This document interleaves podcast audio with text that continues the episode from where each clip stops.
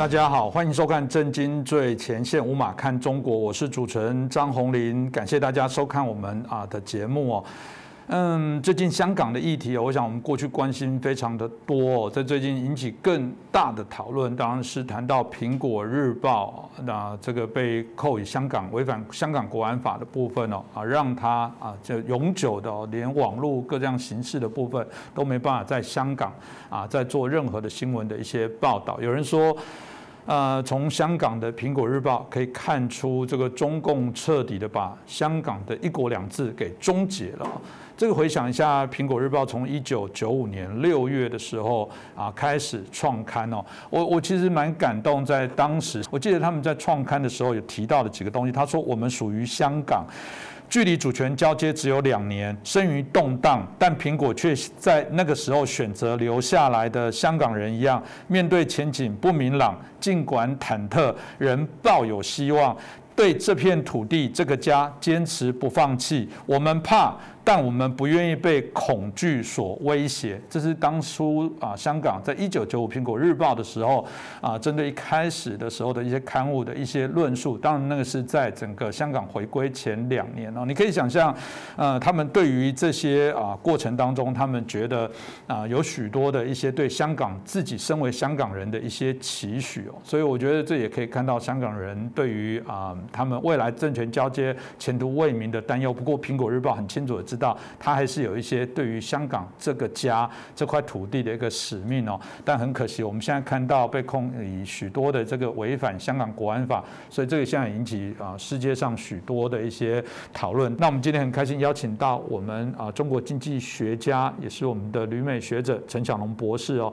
啊来跟我们谈一下这个问题。陈老师你好，你好，观众朋友们大家好。是陈老师，我们谈到苹果日报的部分，当然这值得来做一些关注哦。那当然，我们就可以请教一下老师，香港现在言论自由当然快速的一些萎缩，老师你怎么看待香港现在啊从苹果日报被关掉的这些看法？呃，我首先啊，这个向大家介绍，这个我今年的上半年，我都在给香港的苹果日报每两个星期写一篇评论。那么最后一篇评论呢，是香港苹果日报。被迫停刊前两天，六月二十二号。那么写这一篇，这个给香港苹果日报最后的评论的时候，我已经知道，今后不能再写评论了，因为报社即将关闭。所以我这篇评论的标题就是《香港的至暗时刻》，谈的就是香港失去言论自由这个问题。它失去的不仅是新闻自由。那么我现在啊，这个。大体上是按照我给《苹果日报》写的最后一篇评论的内容向大家介绍一下，因为谈的就是今天主持人问的这个问题。同时，我想提醒各位，呃，我谈香港不只是就事论事、观察香港，大家要想到“一国两制”还有一个这个中共要思维的地方就是台湾。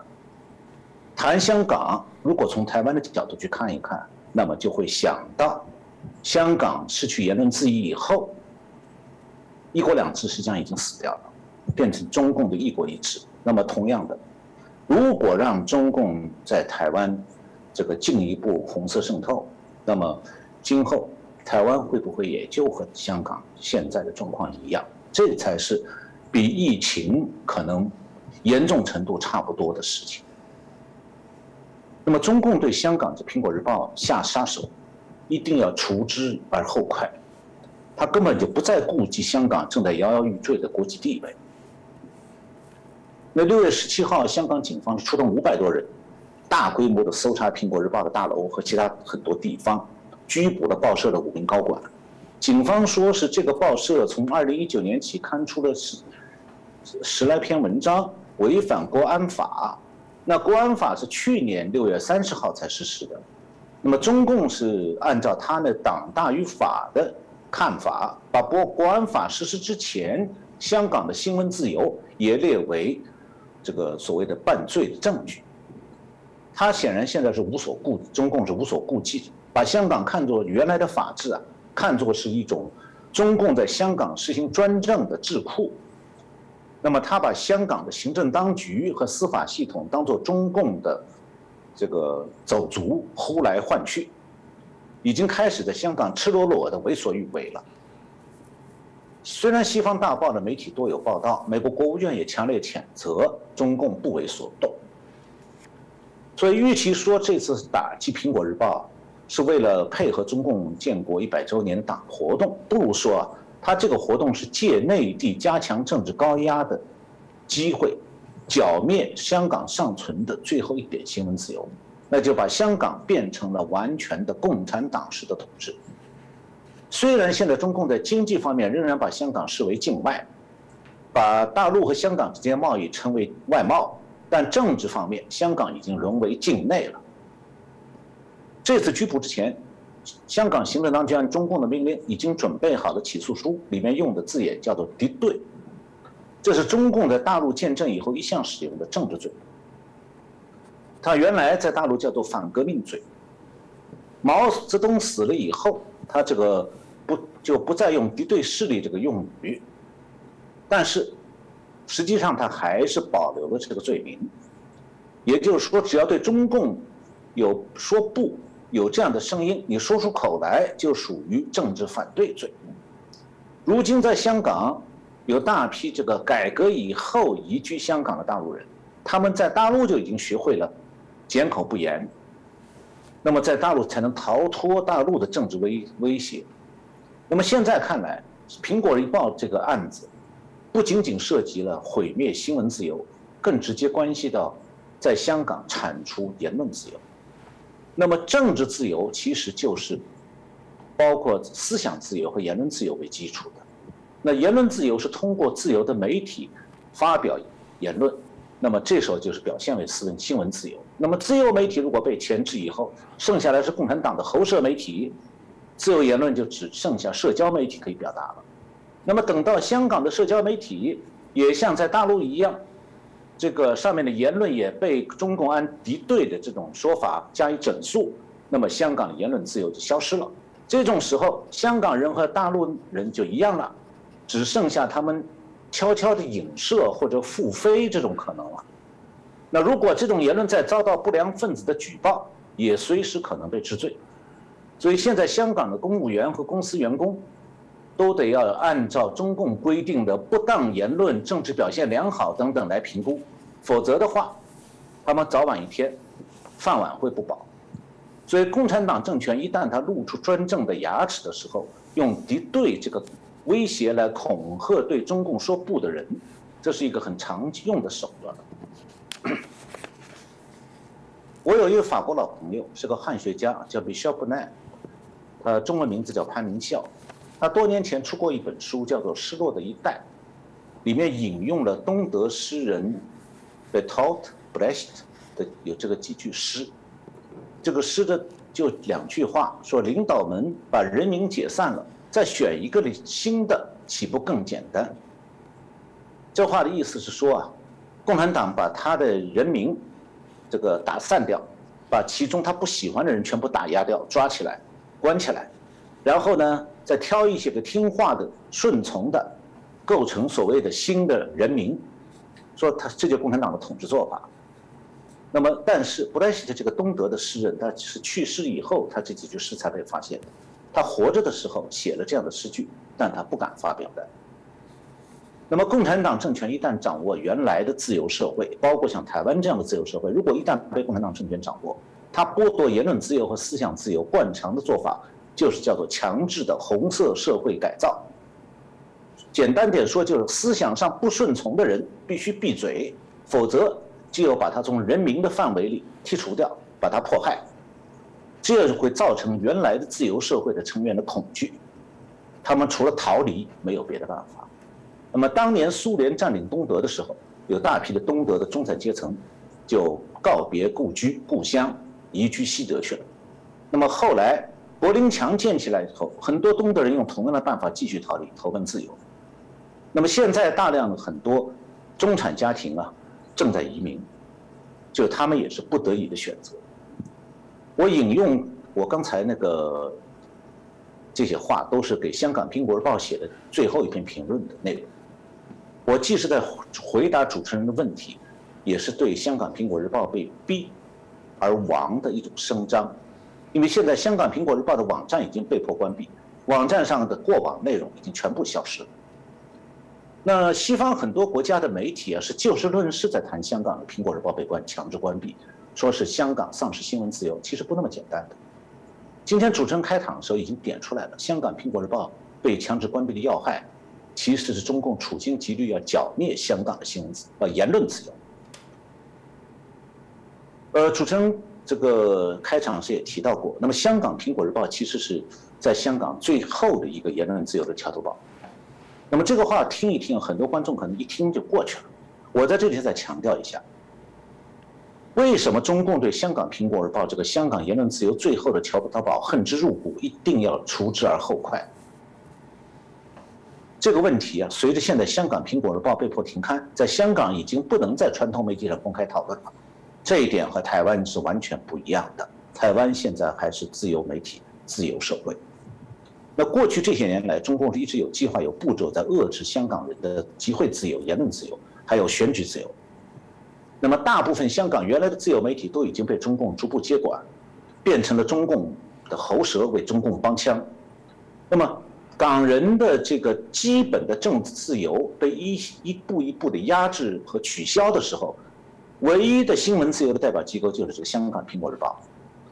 那对香港《苹果日报》的读者来讲，这不仅仅是一个自由资讯来源的标志，也是香港内地化最后的一道防波堤。如果这道堤不存在了，那内地的互联网管制会接踵而来。这样下去的话，香港就变成深圳了。那与深圳相比，大陆内地也是有舞厅的，有彩票的。那么。仅仅是马照跑，舞照跳，香港就和大陆不同了吗？其实，在马照跑，舞照跳方面，大陆和香港其实差别不大，唯一的差别就是政治自由。那么现在政治自由被剥夺了，就是香港就基本上变成内地城市了。这就是中共现在的真正想要达到的目的。那么中共的专制统治是建立在剥夺民众的思想自由、言论自由的基础上，这一点呢，我在以前节目里谈到过。那么对中共而言，接管香港之后，他不允许在其管辖的范围内有任何一块他不能完全掌控的土地，所以香港的言论自由始终是中共的眼中刺。他打压了、剿灭了香港的《苹果日报》，实际上不仅仅给广港人造成政治高压，而且已经实现了香港媒体一片红，完全喉舌化。那香港人再也没有办法在北地本地的传统媒体上听到或者看到言论自由的声音，就像就像把一个人关在封闭的盒子里头，你不许呼吸外面新鲜空气，只能吸到中共送到封闭的盒子里这个有毒的空气。那么香港开埠以来实行的传统法治，不光是保证香港人的政治自由，还保障香港人财产安全。那么这一次中共的香港，实际上已经用他的这个。Rule by law 就是用他的这个法律制度来取代了香港原来有的那个 rule of law。这个 of law 这个 law 法律就是法法律统治这个治理的治。这个法律指的是传香港传统的法律，就是国际上通用的民主社会、自由社会的法律。那么现在不单是港人的政治自由被剥夺。港人现在的财私人财产支配权也被中共在香港用国安国家安全法剥夺了。这一次香港剿灭《苹果日报》的过程当中，中国两次实行了剥夺私人财产的措施。那么，先是冻结香港《苹果日报》老板黎智英的私人财产，想用这种办法呢，这个逼香港《苹果日报》停刊。后来发现这个办法还不能够马上让《苹果日报》停刊，因为《苹果日报》呢账户里还有几千万资金，还能维持一段时间。而且民盾民间呢，香港不断有人要注资支持香港《苹果日报》，所以中共马上采取第二个措施，干脆冻结香港《苹果日报》的银行账户，让香港《苹果日报》社无法开支，民间的资助也没办法汇进去。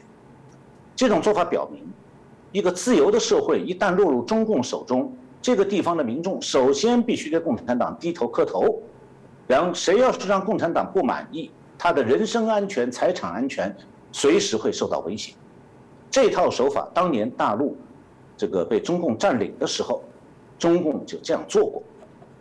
我在给香港《苹果日报》以前写的评论中提到过，上个世纪五十年代，韩战爆发的时候，中共在全国要工商界捐款给他买飞机和美国打仗。那么当时共军有一个军工需官跑到上海一家药房，叫大康药房，强行索取了相当于五亿人民币，这是当时人民币的币值，索取了相当于五亿人民币的药品和医疗器械，但是欠款不还。那么这个老板呢，叫王康年，他是不堪勒索。不愿意再赊账，结果当局的办法是杀一儆百，当场逮捕，然后编织罪名把他枪毙。这个就是中共建政以后他对商界的态度。所以，很多人对中共始终保持着一种，你叫他良善也好，叫他一种盲目的期待。他们现在看到香港此时此刻的处境，我不知道心中作何感想。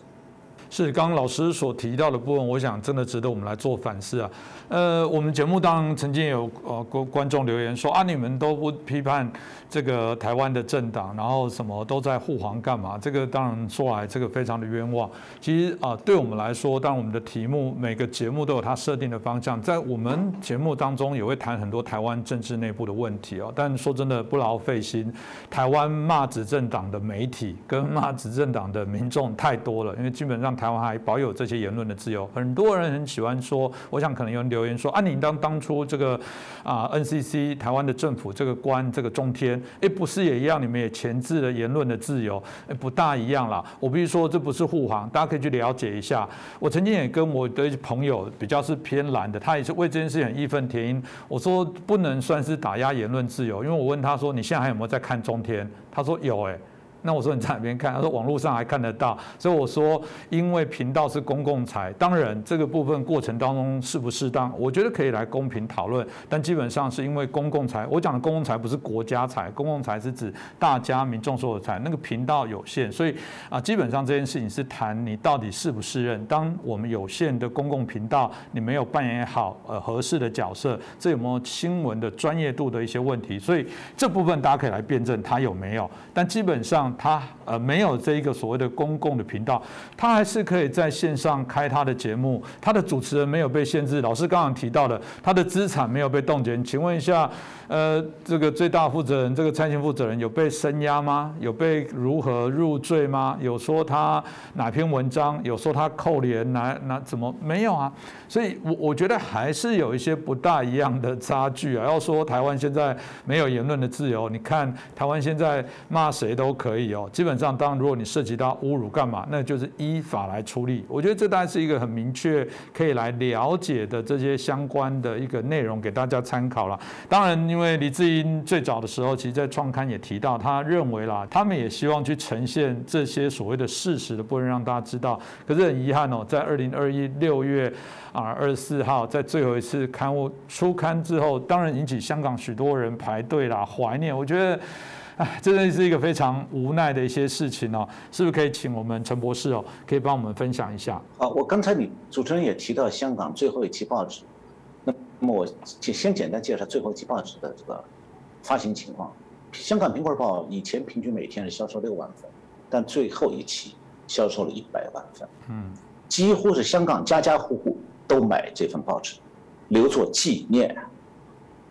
也许我理解的话，香港很多人是想留下这样的纪念给自己的后人，后代知道说他们的父辈以前也是有过言论自由和新闻自由的。所以当时六月二十四号，香港各报摊都排长队抢买《香港苹果日报》，那么有的报摊还限制说每个人只需买四份，这样的话才能保证大家都买到。因为这种场景啊，中共当年占领大陆各个大城市的时候。从来没出现过，因为那时候大陆的新闻界很多人对共产党就像今天台湾一样，抱有种种不切实际的幻想。那今天的香港人阅尽沧桑，他们是看透了共产党的统治。那主持人这个刚才前面提到的，很多人在这个批评台湾的政党的时候，常常忘了一件事情：你在台湾能够公开批评执政党。那叫什么？那叫政治自由。大陆有吗？香港有吗？没有了。香港曾经有过《苹果日报》之后，从此没有政治言论自由，也没有政治自由了。那就不一样，那叫专制制度。如果搞不清专制制度和这个自由社会、民主制度的区别，我觉得他应该回到大学重新念书去。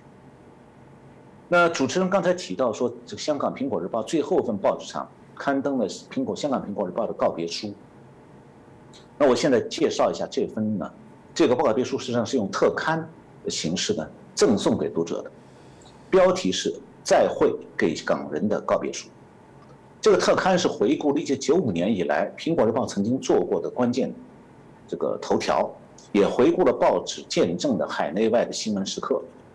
那么也介绍了二十六年《苹果日报》的发展史，见证了香港经社会这个经政治经济的社会脉动，也曝光了娱乐八卦。这份特刊也展示了多年来《苹果日报》获得新闻奖项的作品，希望能获得一个历史定位的自我审思。这个他们说呢，这个苹果呢是被人称为“毒果”的小报起步的，是在争议中摸索转型。这句话呢？没有错的。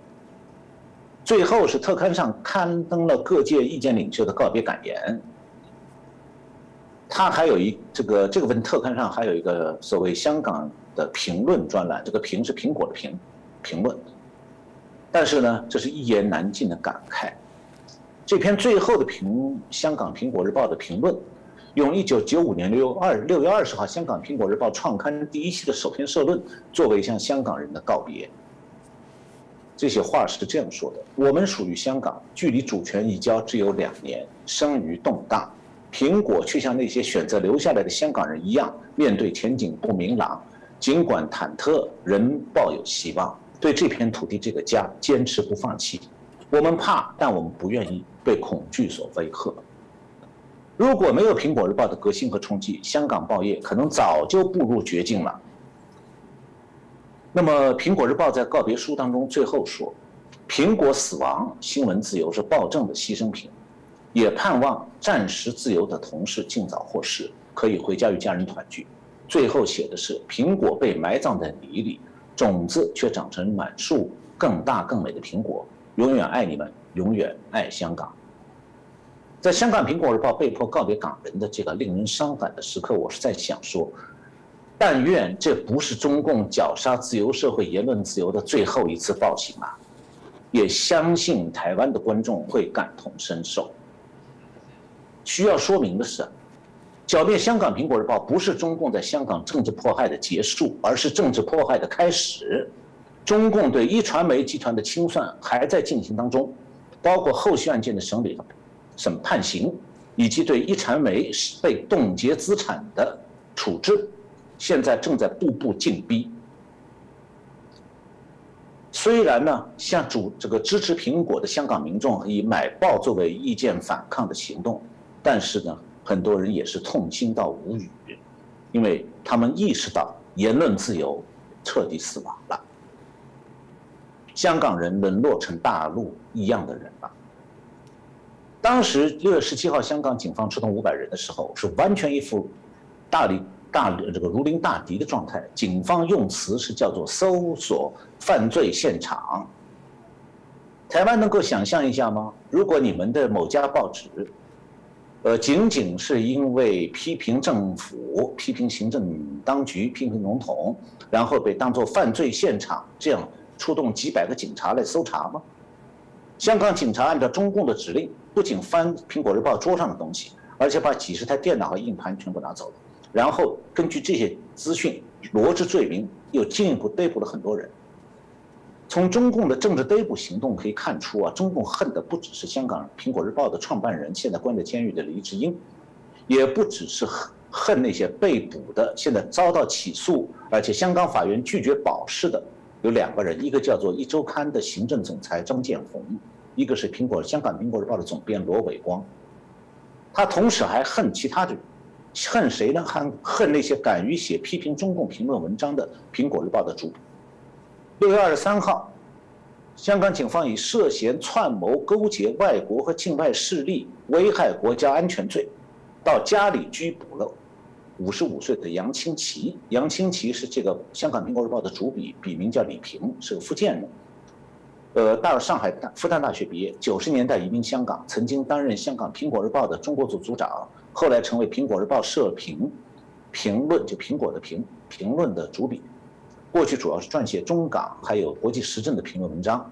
然后六月二十七号深夜，警方又在机场抓捕了《香港日报》前主笔、英文版执行总编辑五十七岁的冯伟光，他笔名叫卢峰。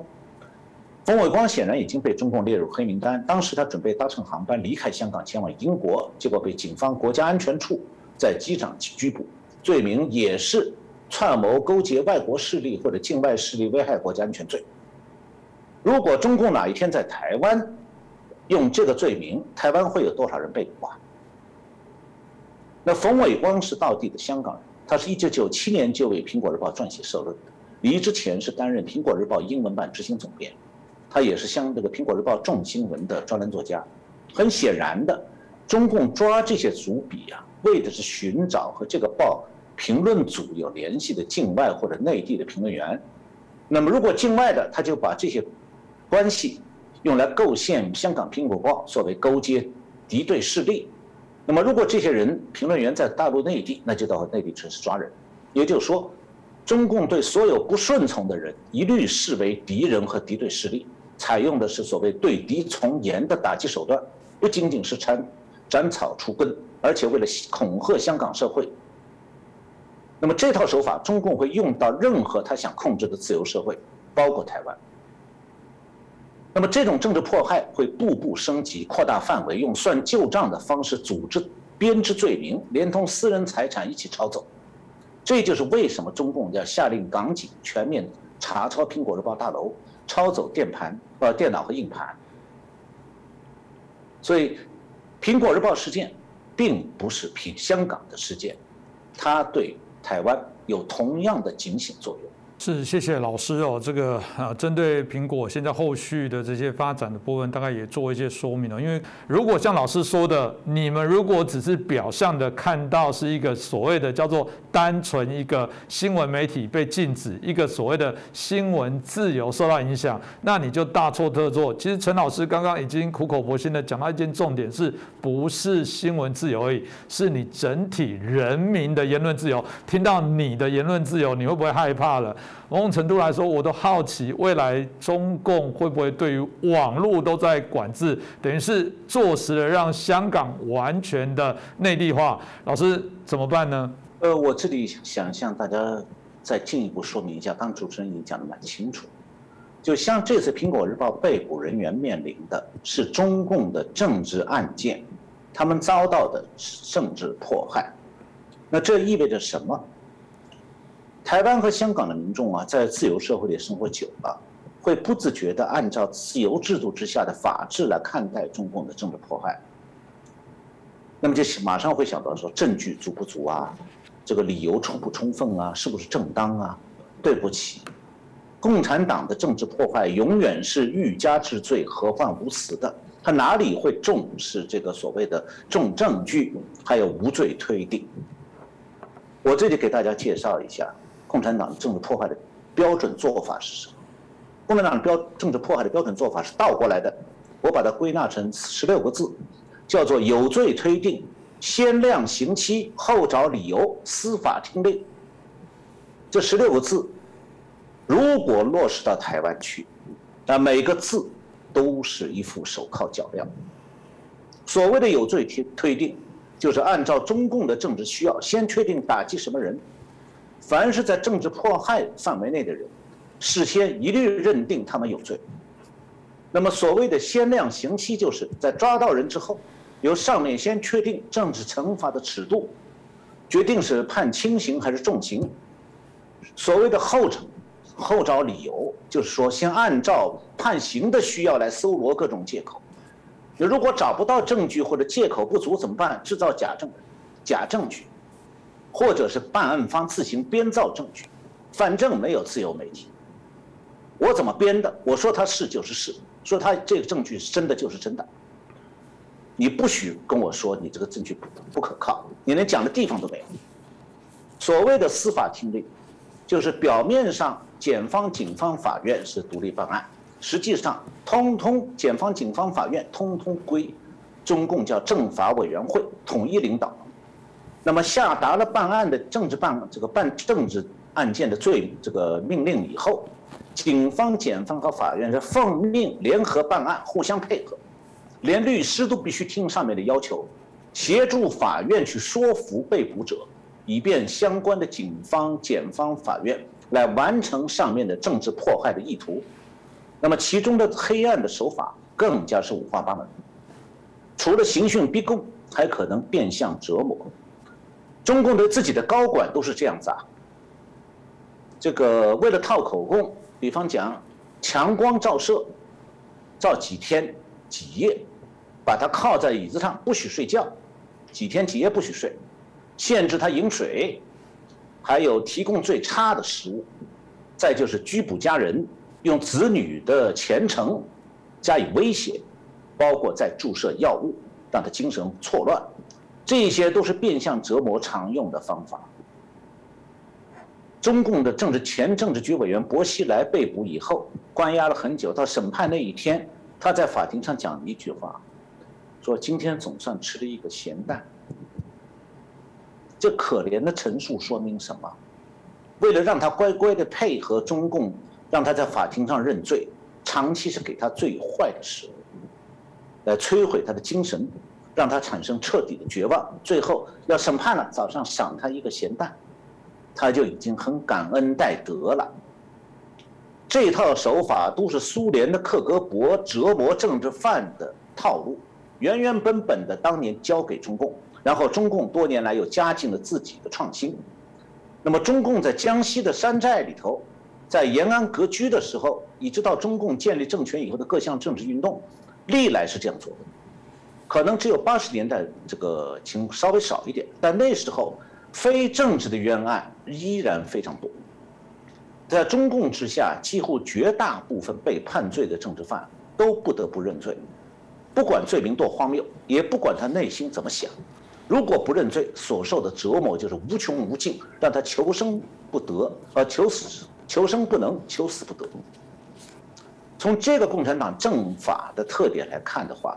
你就能懂得共产党抓人的过程和自由社会是完全不同的，所以我不会太认真看待中共对《苹果日报》被捕人员所加的罪名，我也不会咬文嚼字的去分析这些罪名是不是有充分证据，是否合法，因为在这方面，中共的办案方针就就是克格勃的套路，和自由社会完全相反的。或许我们有的观众朋友会难以相信，说中共有那么黑暗吗？真实的黑暗比我刚才讲的要严重的多。这里需要明确一点啊，在中国真正的刑事案件，就是比方讲伤害罪，和政治案件它的办案套路是不同的。刑事案件在大陆通常因为不涉及政治的话，上面不会有什么好恶，办案过程相对好一些。但是办案人员自己的个人好恶可能会影响到办案结果。那么政治安全在大陆，政治案件在大陆就不同了。政治案件往往是上面确定了办案范围、办案方针和办案结果之后才开始行动的，从头到尾都必须服从上面的政治需要，因此本来就是政治意图彻底介入的案子。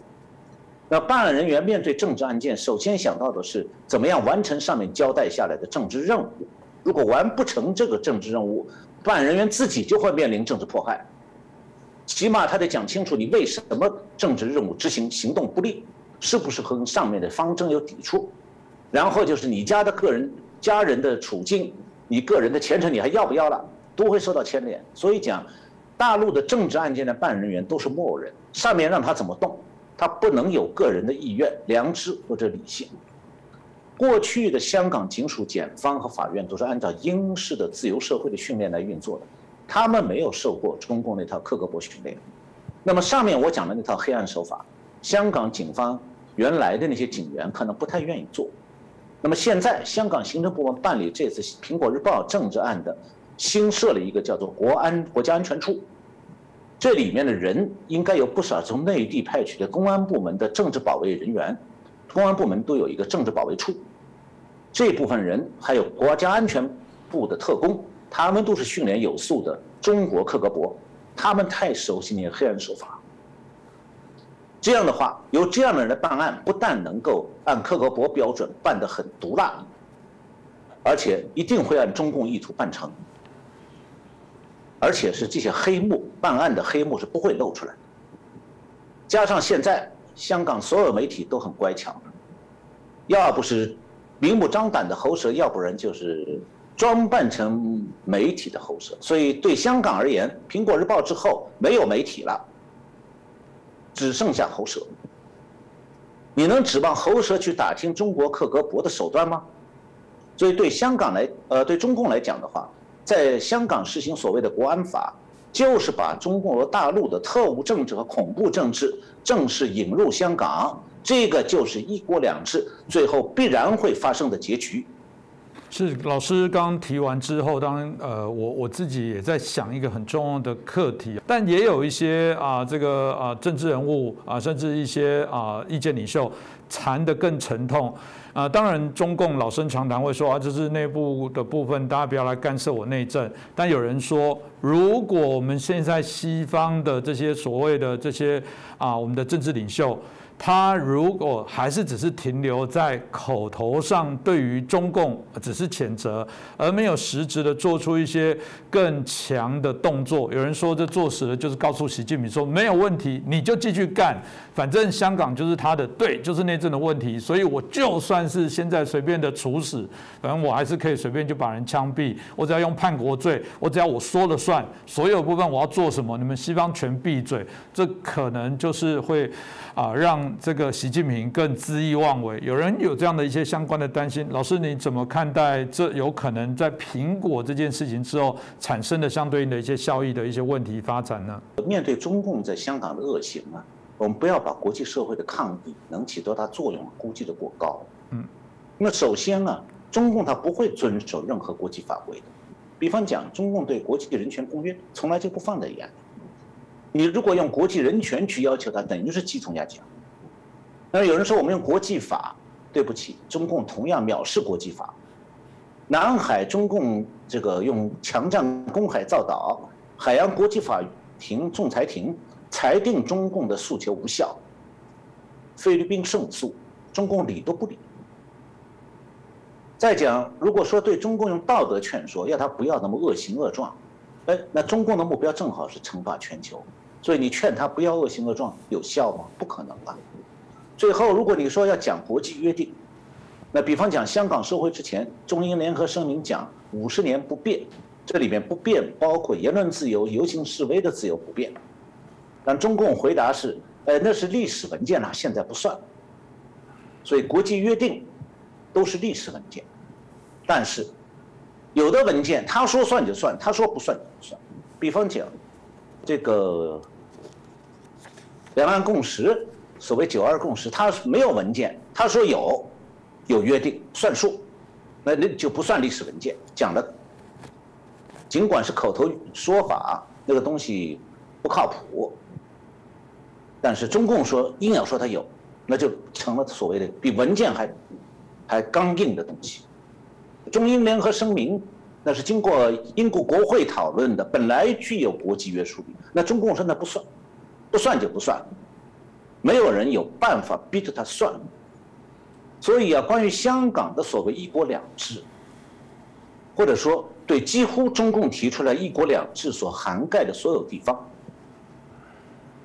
你在面对的是一个充满国际野心、完全无视国际诚信、藐视国际法规的共产党政权面前，这些东西都没有真实的约束力。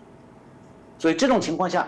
中共只要想在香港贯彻一国一制，国际社会除了谴责抗议，没有什么有效办法来改变。西方国家不可能为了香港和中共发生军事冲突，发生军事冲突也没有什么结果。唯一可以做的就是制裁。那么对中共最名正言顺的制裁是六四以后老布什颁布的，但他很快就悄悄地一步一步放弃了。为什么？因为当时港台投资开始到中国投资了，美国商界乐见其成。那么现在经济全球化的状态下，香港这个政治自由如果丢了，西方国家说为此对中共进行经济制裁，它同样会伤到香港经济，所以从经济上也会毁掉香港，所以经济制裁其实也不可行。那我们必须了解的一点，中共不是良善之辈，他讲的越崛起，其中包含了一层意思，就是要当国际恶霸。你翻成归中共翻译成中共使用的外交语言，就是中国要参加国际规则的修订，国际规则要满足中共的需要。这个话的真实含义是说，只要任何让中共不高兴的国际规则、国际法规，他这个国际恶霸就要否决。那么这是就中共和国际社会的关系讲。如果就中港关系来讲的话，中共关于一国两制的承诺根本就不是香港前途的保障，更像是中共在香港。头上套一个紧箍咒，有点像《西游记》里的孙悟空和唐僧的关系。那香港的民众就像孙悟空，那么中共就是唐僧。那么一国两制就是孙悟空头上套那个紧箍咒，而不是是头上那个箍。那唐僧高兴的时候他不念紧箍咒，他不高兴了就念，孙悟空就头活头痛头痛难活下去。但是呢，唐僧和孙悟空之间呢没有什么协议哦。也没有什么文件，也没有哪个菩萨真的随时的监督唐僧，说你不能按规定，你不能什么时候念紧箍咒，只能什么时候念，没有管，没有菩萨管他，所以唐僧想念就念，他只要一念，孙悟空就活不了。这就是香港的真实状况。香港这个孙悟空哪里有地方讲道理去？所以香港现状恶化的教训就是说，一旦一国两制的真相展现出来之后。如果孙悟空被套上了紧箍咒之后，他只能听任唐僧摆布。中共在台湾也讲过一国两制啊，这种承诺可信吗？要看到香港今天迅速被中共推进他的一党专政，政治自由被步步剥夺。如果有谁还要说我们要信赖中共，那他不如就放弃中华民国的国籍，你就移居，直接移民中国大陆，去到大陆当顺民，然后在那里讨一口饭吃。那么，像两岸这个所谓的“九二共识”，连签字的文件都是没有的，更是没有任何约束力。所以，去空谈什么“九二共识”也好，“一国两制”也好，我觉得都是在说难听一点，是为中共张目。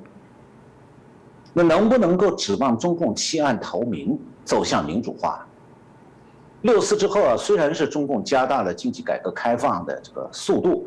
加入了这个世界贸易组织，也经济一度的出现繁荣，但是上个世纪九十年代到本世纪初，中国的所谓改革走向其实已经被六四镇压锁定，所以不管中共的经济改革如何推进，它六四以后已经确保了，呃，已经确定了一个死保政权、绝不松手的执政方针，所以中国不会发生中欧国家那样天人无革命，也不可能出现。共产党领导之后放手了，然后出现了这个东欧和中欧国家的所谓民主化。那么，如果有人说，以前对这个共产党会不会追随东共产党阵营的民主化潮流要抱一点期待，那么香港一国两制的死亡其实已经给了一个明确的答案，就是中共经济成功。中共不会松手，就是对他要实行一国两制的地方不会松手。如果中共经济不成功，中共更加不会松手。所以从这个意思来讲的话，这个这次这个香港这个事件，其实让我们看到的是，一国两制已经死亡了。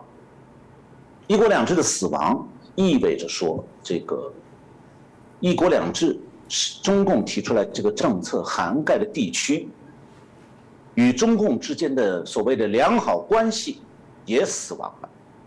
以后继续谈和中共保持良好关系的愿望，这个本身如果不是政治幼稚、思维当僵化，那就是别用心了。你看到香港现在的局面。香港连言论自由都不能再有了，私人财产也随时可以冻结，只要你得罪中共。那这样的话，大家去看一看，台湾的民众现在好歹是有政治自由、有选举自由、有言论自由、新闻自由。台湾难道为了一国两制要步香港的后尘，沦为和大陆一样的状态吗。哪个大陆人，包括今天在大香港的呃在台湾的陆生，谁敢在台湾自由的表达言论呢？在大陆更不敢。所以从这个角度来讲的话，中共是要把任何他想控制的地区和人民变成他的羔羊，而且是待宰羔羊。他想宰你的时候，你只能被宰，没有选择。这是高想当羔羊的人的意愿吗？当然不是。九七年，一九九七年香港被收回的时候，香港民众没有想到啊，恶法治港会来的这么快。那所谓的恶法治港，一个就是香港的英式法治被中共的恶法替代了，第二就香港传统的法官独立判案，变成了法官替中共为虎作伥，不然就被一脚踢。所以现在的香港和一九五零年的上海非常相似。当年国民党是撤离中国大陆了，所以就不太了解当地的工商界留下来那些人他们的感受了。当时中共占领上海的时候，一进城对商界还有市民是满脸笑容啊，告诉他们一切照旧，大家放心啊。一转眼，中共就变成专制的嘴脸。先是全面接管治安，把警察接管了，换上他们的人，然后全面接管司法系统，然后控制所有报社，变成喉舌，再下接下来就是打击商人，最后是推动共产。上海曾经是被号称东方巴黎的，从此就失色了。我是上海人，我很清楚这一点的。那么与此同时，上海的失色。正好伴随的是香港的迅速崛起，它取代了上海的经济金融地位。然后到中共改革开放的时候，香港是俨然的一个国际化大都市，成了中国大陆人向往的地方。当时中整个中国对外经商，还有引进外资、对外贸易，全靠香港在架桥铺路。那如果，香港制度的不变，中共承诺五十年不变的，现在五十年只有过了一半不到了。中共已经开始全面接管香港，那么当年中共在香上海、广州占领这些大城市以后所采取的那一套手法，现在已经一步一步搬到香港。我希望最后就这一站，不要再搬到任何其他地方，也不能让他搬到任何其他地方。是，谢谢我们陈老师哦。大概所呃，真的是苦口婆心所提到的部分。陈老师一开始就提到了，这不仅是香港问题，这绝对也是台湾接下来要面对的问题。如果台湾的民众，呃，还没有觉醒，有时候内部还跟着在中共唱和，我觉得那是内部最大的危机啊。过往我说过。不只是今日香港，明日台湾。原来我们期待是今日香港，或是明日的中国。我觉得现在你纵容林郑这一帮为首的香港的官员，对于配合中共，对于香港内部言论自由的打压，我必须说，未来受害的会是你们，因为你们默许纵容这些事情发生。你们以为呃？言论自由像随时有的空气这么样的容易没有？接下来六月二十四号开始哦，我相信香港一连串的言论的紧缩会只会变本加厉哦。呃，很难过，我们不用预测，是可以预期就会是如此。那我我们继续加油，我真的觉得就只有冲推动中国的民主化。呃，才是解决这个二邻居最好的方法。那我们一起努力。那也再次感谢我们陈老师哦，呃，协助我们做这么精彩的分析哦。再次感谢陈老师，也感谢大家的收看。谢谢主持人，谢谢大家收看。